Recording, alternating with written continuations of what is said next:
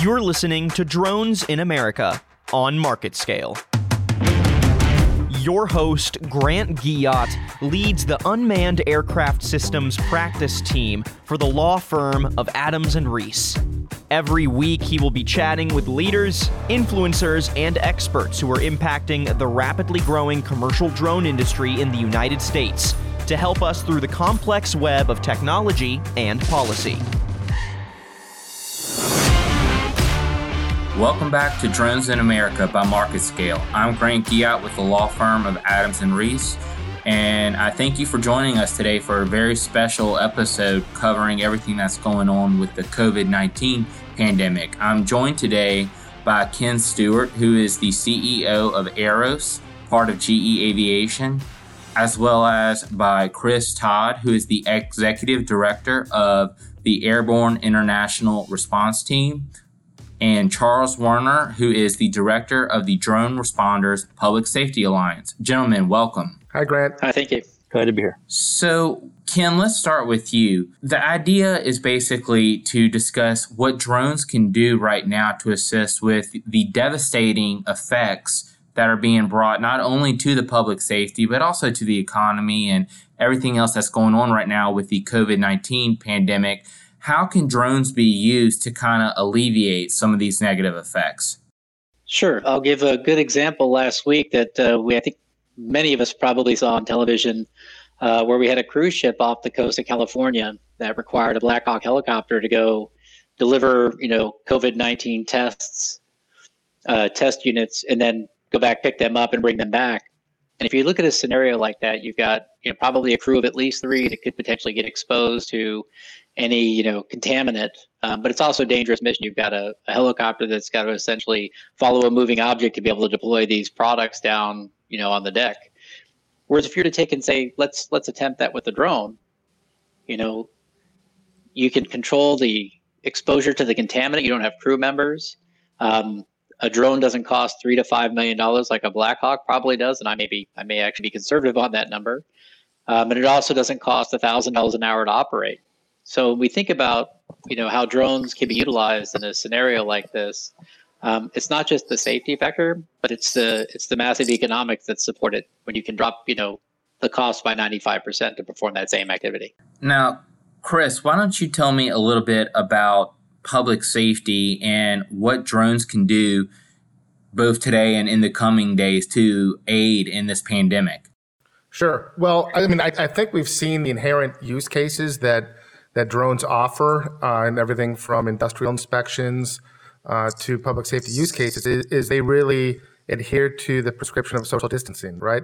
If, if you've got an insurance claim at a house, or if you have a power line inspection going through someone's yard or across somebody's property, with a drone, you don't need to go knock on the door and, and, and climb up on the roof and have an interaction with that person. You can just show up in the house and, and launch the aircraft and collect the data you need to. Um, same with power line inspection. So you're limiting those human to human interactions, which is really important given the nature of COVID 19 and the uh, express need for social distancing that the Center for Disease Control is mandating. Uh, I think we're also seeing um, in the immediate use case right now is public information both from the media side and public information officers from the government side. This week, uh, Ayrton Drone Responders uh, launched a PSA, uh, public service announcement, which we filmed entirely in South Florida over this past weekend, highlighting um, all the venues that were closed down. And uh, the the idea behind that was really to convey that that America is shutting down. Uh, we are going to weather out this storm, but we will be back. And drones allow us to kind of tell that story through almost a, a visual, artistic in, in interpretation that you don't get from uh, from other assets. So I think those are some of the things we're seeing today. And then, as Ken alluded to, there's a whole wide range of missions, uh, both on the workbench and and getting into deployment for delivery, um, for temperature monitoring, and for air samples, which could come into play with any kind of pandemic uh, outbreak. Charles, how are you seeing public safety agencies respond to the pandemic? Well, I think primarily they're looking now at uh, how to limit their exposure while maintaining the same level of service uh, by reducing uh, the number of response units that are that are going to calls. And I think that plays into the, the whole role of the, is there more exposure takes place that that will actually impact uh, the potential quarantining of personnel. So you see in Washington State, you had one fire department that 25% of its its personnel uh, were quarantined. But I, but I think what we're looking at now is uh, from the experiences we've seen in the past, uh, and a good good example is zipline delivery of medications long distances. Is there a need in certain places where drones can actually fulfill that void? And as Ken mentioned, uh, to limit the amount of exposure uh, that we have from people. And the other idea is a model like Chula Vista, where they're using their IPP to fly beyond visual line of sight immediately from dispatch to assess the situation. What's kind of interesting about that is it allows us to see the need for public safety at the scene. And then I think 25% of the cases that they responded to, they realized they didn't need a ground unit. So that's an effective way of being able to learn uh, what resources are needed and not needed so that you can free them up more effectively. Now, there's going to be a little bit more into that of trying to make that all come to fruition. But we did launch a task force today uh, of public safety across the country to be able to uh, explore the possibility to meet the needs that arise uh, and then to review those possible options and where they make sense to help facilitate that. We, we are staying away from the very hard hit areas that have a very high level uh, concentration and effort going on because that's that's a very intense area. So we're trying to make sure that we explore the realistic possibilities without interfering with uh, the operations as they're happening today. Thanks, Charles. So, Ken, tell me a little bit about how the regulatory environment as it currently exists in the United States, how that is either helping or inhibiting the ability of drones to aid in this effort. So, you know, that's kind of a double edged sword. In, in some areas, it certainly is enabling, and in some areas, it is inhibiting. You know, we have the ability today, for example, for public safety to be able to put up an advisory whenever they're operating with the drone.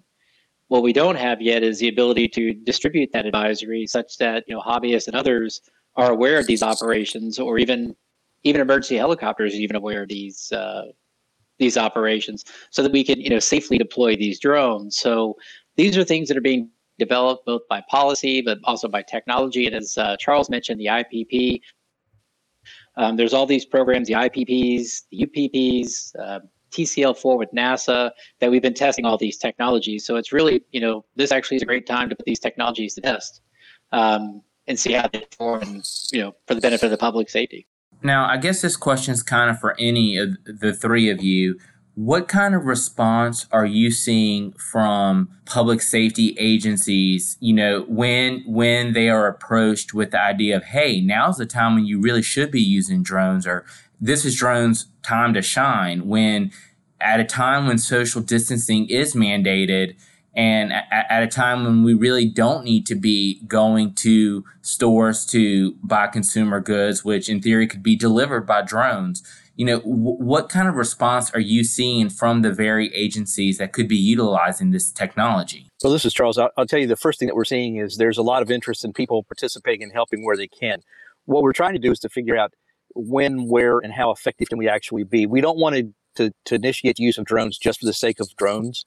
Uh, we want to do it for the sake of actually meeting a need. But I will say, I, want to add to this, this conversation, we have had contact with the FAA, and the FAA is, is very understanding of the situations that may arise, and they have said they have increased their staffing to support uh, the SGI, special government interest requests that may come forward. So they're already looking at ways to help facilitate things that may be able to help meet those needs and working with us in public safety. I, I, I would agree with Charles. I mean, I think you know there within the industry sector, there's a really uh, there's a strong desire to to bring the technology to market quickly because we know we can do some good with it.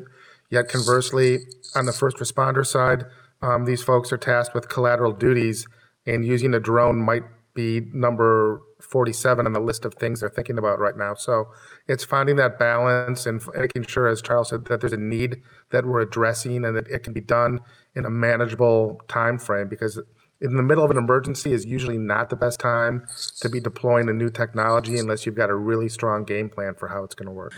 Ken, one of the things that we've discussed and, and, that several people in the industry have discussed is how this is not just a public safety issue right now. Of course, we're all watching what's going on in the stock market and with the economy, not just the you know US economy, but global economy. Drones can be used in so many different industries in so many ways to kind of achieve cost savings and risk reductions what are some of the industries right now, Ken, that you especially think should be considering leaning on drones to help during this time when economic certainty abounds? Sure. Well, I already mentioned the one case of you know replacing at least temporarily a, uh, for a mission a Blackhawk with a uh, with a drone. Um, I think there are a lot of economics to that. I think if you look at healthcare too, that's that's actually a massive uh, area of opportunity for this. And I think you know one of the challenges that helps us overcome is there's still a lot of people that uh, are always concerned about drones flying. You know, you have a lot of people that are concerned about privacy, uh, personal privacy, and identity, and things like that. But I think in times like this, you can really see where drones actually really provide a major benefit to the community, both in public safety, uh, but also economic benefit. You know, I think somebody mentioned earlier about you know um, package delivery, something along those lines you know, drones are ideal for areas to replace work that's dirty, dangerous, and repetitious. And keeping that social distancing right now using drones um, could be an ideal way of doing that. Now, I think somebody also said drones aren't perfect for everything. I would absolutely agree with that. You know, so many reasons that people have brought drones up to do things, people are like, well, that just doesn't seem to make much economical sense. Uh, but in environments like this, where you've got to keep a distance on something and you don't want to have any you know um, exposure to you know a virus or something along those lines, then you know robots such as UAVs are really ideal for a situation like this. One of the things that those of us operating in the industry are consistently faced with is is the huge public acceptance and perception problems we have with drones. As Ken you just mentioned, privacy issues, concerns with trespass how do we reconcile that fear, the fear of new technology, the fear of drones roaming our skies, with this fear uh, that the fears that are arising from the COVID 19 pandemic? In other words, it seems like that in itself is a challenge to be able to assure the public that, you know, on one hand, drones are safe, you know, especially in times like this. But on the other hand, prior to COVID 19 and possibly even now, there, many people still fear drones. So, is there a certain way we can convince the public that now is a time to fear COVID 19 more than drones? Well, I, I Grant, I, I, think that's happening probably. I think the media has been doing a pretty good job at, at telling that story. And I, I think, you know, if I put on my public information officer hat, my PIO hat, the, the big challenge here over the long term is going to be how long will the American public stay indoors, heed government advice, and and avoid um, these large interactions. I mean, it's we're still in the first week of this, and this could go on for several weeks, perhaps several months. It's going to be really tough to maintain um, a, the desire and the ability to keep people sequestered for that long. And I think that's a role for unmanned aircraft systems to have drones out there showing that nobody else is on the streets, that there's nothing going on, people aren't missing anything. It's going to be a, a communication strategy that we're going to need to to use to really reinforce the overall messaging with this emergency. And I think drones can provide a lot of value in that. And by doing so, that will help gain public ex- acceptance of the technology, as well as acceptance within the public safety community and the commercial industry about how valuable these tools can be. Chris, I'm glad you mentioned that in, my home state, Louisiana, we've had some issues the past couple of days with Bourbon Street continuing to be flooded with visitors, despite the governor's, the president's, the mayor's warnings. And th- that seems like an ideal situation where a drone could be used to monitor crowds on Bourbon Street. Am I correct? Yeah, I mean, uh, we're, we're going through the same thing here in Miami Beach with, with spring break, and you can really use the drone for a variety of reasons. You can either tell the story of look at all these idiots out on the beach not adhering to the state of emergency, risking infection and spreading the disease. Or you can tell the story of, look, nobody's on the beach, everybody's listening to uh, to the president and the governor and and maintain the state of emergency. So it becomes a really useful tool again in the public information and storytelling component of, of this entire emergency. And this is Charles. I think the opportunity too is to is to be telling the story about how drones are making a difference. And if they're if they're going to be used for deliveries or some other type of uh, activity during this COVID 19 or other is be transparent. Inform the public that the drones will be flying, why they're flying, uh, to be helpful. Because I think we saw after the hurricanes, uh, Harvey, Irma, and Maria, uh, the stories that came out of the flights of drones and drones for good uh, made a huge difference in public uh, reception and, ad- and acceptance of drones. I definitely agree, Charles. And one of the things I wanted to touch on that we, we've kind of heard about is the idea of coronavirus tests being administered via drones, drone dropping off tests to various places where is suspected someone inhabiting in that place has the virus. How realistic is it, given the regulatory environment and the public perception issues we face as a country, for this to be enabled? And Ken, I think I'll let you take that one. Sure. Well, as many of the laws and policies stand uh, today, it'd be a little bit challenging uh, to do that um, with some of the rules around flights over people. Uh, we're still lacking remote ID and things like that. You know, knowing which drone is which drone would still be a challenge. There's certainly things that we have to address um, to solve those problems. And and I think you know this was touched on a little bit earlier. Is these events that we've seen where we've been able to deploy drones um, in these environments, whether it be a flood or a hurricane, you know, you really gain the public's trust quickly. And um, you know, maybe there's perhaps a use case in a place like Washington that's been hardest hit that some of the policymakers could, you know, attempt to see what could be done under, you know, the existing policies to see what they should change with those policies to see what could actually be achieved um, in terms of supporting the reduction of the spread of this and being able to engage people in a way that doesn't spread it any worse and helps maintain some of the uh, reduction of this this virus spreading. Logistically speaking, Ken or or Charles or Chris, when we think of drone deliveries, you know, there's been discuss discussions of various apparatuses that would be need to actually receive the delivery, to receive the good. In there also a logistical uh, dilemma right now with how we would even receive the coronavirus test if we could deliver it via drone? I I think there is. I mean, I think that's I think that's a complicated feat. I mean, there's certain companies that have been testing the delivery of medical supplies, um, but not necessarily under these circumstances. And I think there's a lot of moving parts that kind of come into that operation from a logistics and a technical perspective. And uh, you know, I'm not sure again that in the middle of an emergency like this is is the best time to be doing that. What what I can say, and this is one of the things that AIRT is focused on uh, in this emergency, is this is the perfect time for us to really start analyzing what the different needs are for a pandemic response, and then look at the technology we have and that the technology that's in development in, on the UAS side, and determine next time around what can we do better.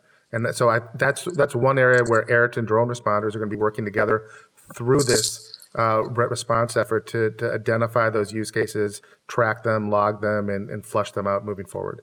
And, and I'll add to that. I think the other issue that we see is that there's there's technical issues of regulations regarding uh, you know transporting of, of biotechnology uh, type things. It's maybe considered a hazardous material. So you've got regulatory from operations over people, the regulatory as far as the hazmat uh, and then you've got the issue of once you've done something and transported something, the issue of decontamination. So again, whatever we do has to be methodically thought through. Uh, and I think that one of the big things we're going to learn from this is uh, from our uh, our partners in industry, those that are doing package delivery. Uh, how would we start using in these cases and let them kind of lead us down the path, and we work together to figure out the strategy and the methodology. And you know, I, I, brought up delivery of the coronavirus test, but I think there's one item that most Americans, at least, would would pay a lot of money to have delivered to their households via drone right now, and that, of course, is toilet paper. Um, it, it, when we're talking about consumer goods and things that aren't necessarily a, a biohazard issue, are there other certain regulatory impediments right now that are preventing us from being able to set drones to work right now in this pandemic? In other words, is there anything we can do, Ken, to kind of ask the government to ease these regulations so that these drone deliveries and other advanced operations could actually come to fruition? So I think there's always an opportunity to ask for some leniency in times like this. I think the challenge that we all have then is you know, most of the drones that we look at today, you know, you're looking at advanced operations and getting a waiver or something like that have gone through some sort of performance based evaluation. And I think we still lack a lot of knowledge in terms of many of these many of these units that just come off the shelf of what they're really capable of doing while they're while they're very smart and very capable in terms of like, you know, flying robots, really is, you know, what what are the safety limitations that they're going to have. These are very inexpensive units, and in some cases, we're trying to put them beyond their capabilities um, of what they're capable of doing. So I think there are still some challenges in terms of getting the right equipage, uh, the right person flying these units, um, and really understanding kind of the rules of operations, the rules of the road, um, would have to be overcome. In addition to, you know, getting some leniency from the FAA th- in times like this. And I, I, think the fast tracking and possibility of leniency that comes in this opportunity is with the, the people that are working with IPPs or they have 135 exemptions that they've already done some of this. The UPS uh, projects that are being done, uh, the projects with Wing, uh, Zipline, and others that have experience are probably going to be the leaders in helping us understand that.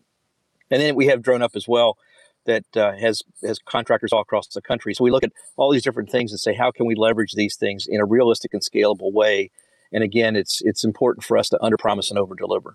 I completely agree, and I really appreciate what all you guys are doing to facilitate and helping with with everything that's going on right now with this crazy pandemic the likes of which i'm not sure we've seen at least in my lifetime i know we haven't we're almost out of time so i wanted to give each of the three of you a chance to kind of give a closing statement uh, about what your opinion is in terms of where how things are going to be changed in the United States because of this virus and how drones will play a role in those changes. Charles, why don't we start with you? Well, I think as Chris mentioned earlier, what will happen during this period of time, probably uh, most significantly, is for us to learn uh, how drones could make a difference in certain scenarios. We identify the needs, uh, but also what regulatory changes will be needed uh, to make those kind of things work in the future. So I think the need versus the uh, the methodology is what we'll be learning and helping us plan for what comes next. Yeah, I, I mean, I, I agree with that, and and I just kind of want to echo. Um, you know, we earlier this week, Air Drone Responders announced four initiatives that we're working on. So I, I'll just kind of walk you through those really quick. First, I, I want to let everybody out there know that um, a couple events we had scheduled are going to be uh, rescheduled at this point. The Drone Responders Global Public Safety UAS Summit at XPONENTIAL 2020 in Boston, as well as the Drone Responders Emergency Management and Disaster Forum at the Energy Drone and Robotics Summit in Houston, have each been postponed. Uh, we'll be getting more information um, for you as we work through those issues with our organizational partners at AUVSI and the Energy Drone and Robotics Coalition. Um, number two, uh, we released a public safety or public service announcement called Flatten the Curve this week. Uh, you can view that public service announcement at flattenthecurve.droneresponders.org. And it's basically a, a video our team shot this past weekend uh, showing basic a, a, variety of different landmarks in South Florida where nobody was out, uh, everybody was sequestered, and it's reinforcing the notion that we all need to kind of pitch in together to help uh, flatten the curve and save lives. Uh, the third is uh, Drone Responders has launched a COVID 19 task force of public safety UAS leaders led by Chief Werner. And uh, anybody w- who would like some more information on that task force uh, can email taskforce at droneresponders.org. And number four, as we talked about, air and drone responders will be um, embarking on a new project for pandemic use tracking. Uh, we're going to be logging all the different ways that organizations and entities are, are looking to use UAS or are using drones uh, for good in response to the COVID 19 outbreak. Great. Thanks, Chris. Ken, last word. Sure. The only thing, I mean, like, I'm going to echo what both Charles and Chris said. I think the, the key thing here is that all new technology, you know, is a little bit intimidating up front, right? But people all get used to it over time. And, you know, one of the things we've already been used to is, you know, having packages delivered to our home, telecommuting. And so all those, you know, um, leaps in technology have have made even this capable today for us to be able to work from home for the next two weeks. You know, none of these other companies that are all doing that. So it really is just not a time to panic, but just you know embrace the technology, see what it can do for us, and and grow from there.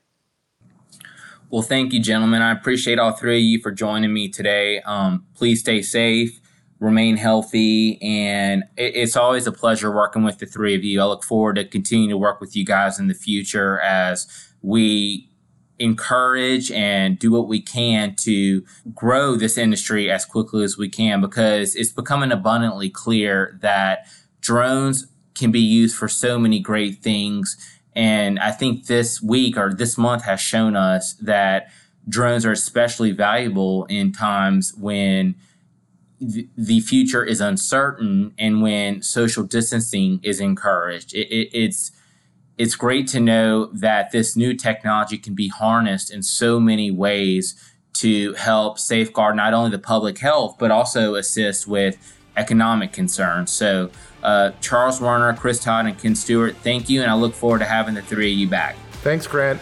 Thank you. Take care, everyone. Thanks.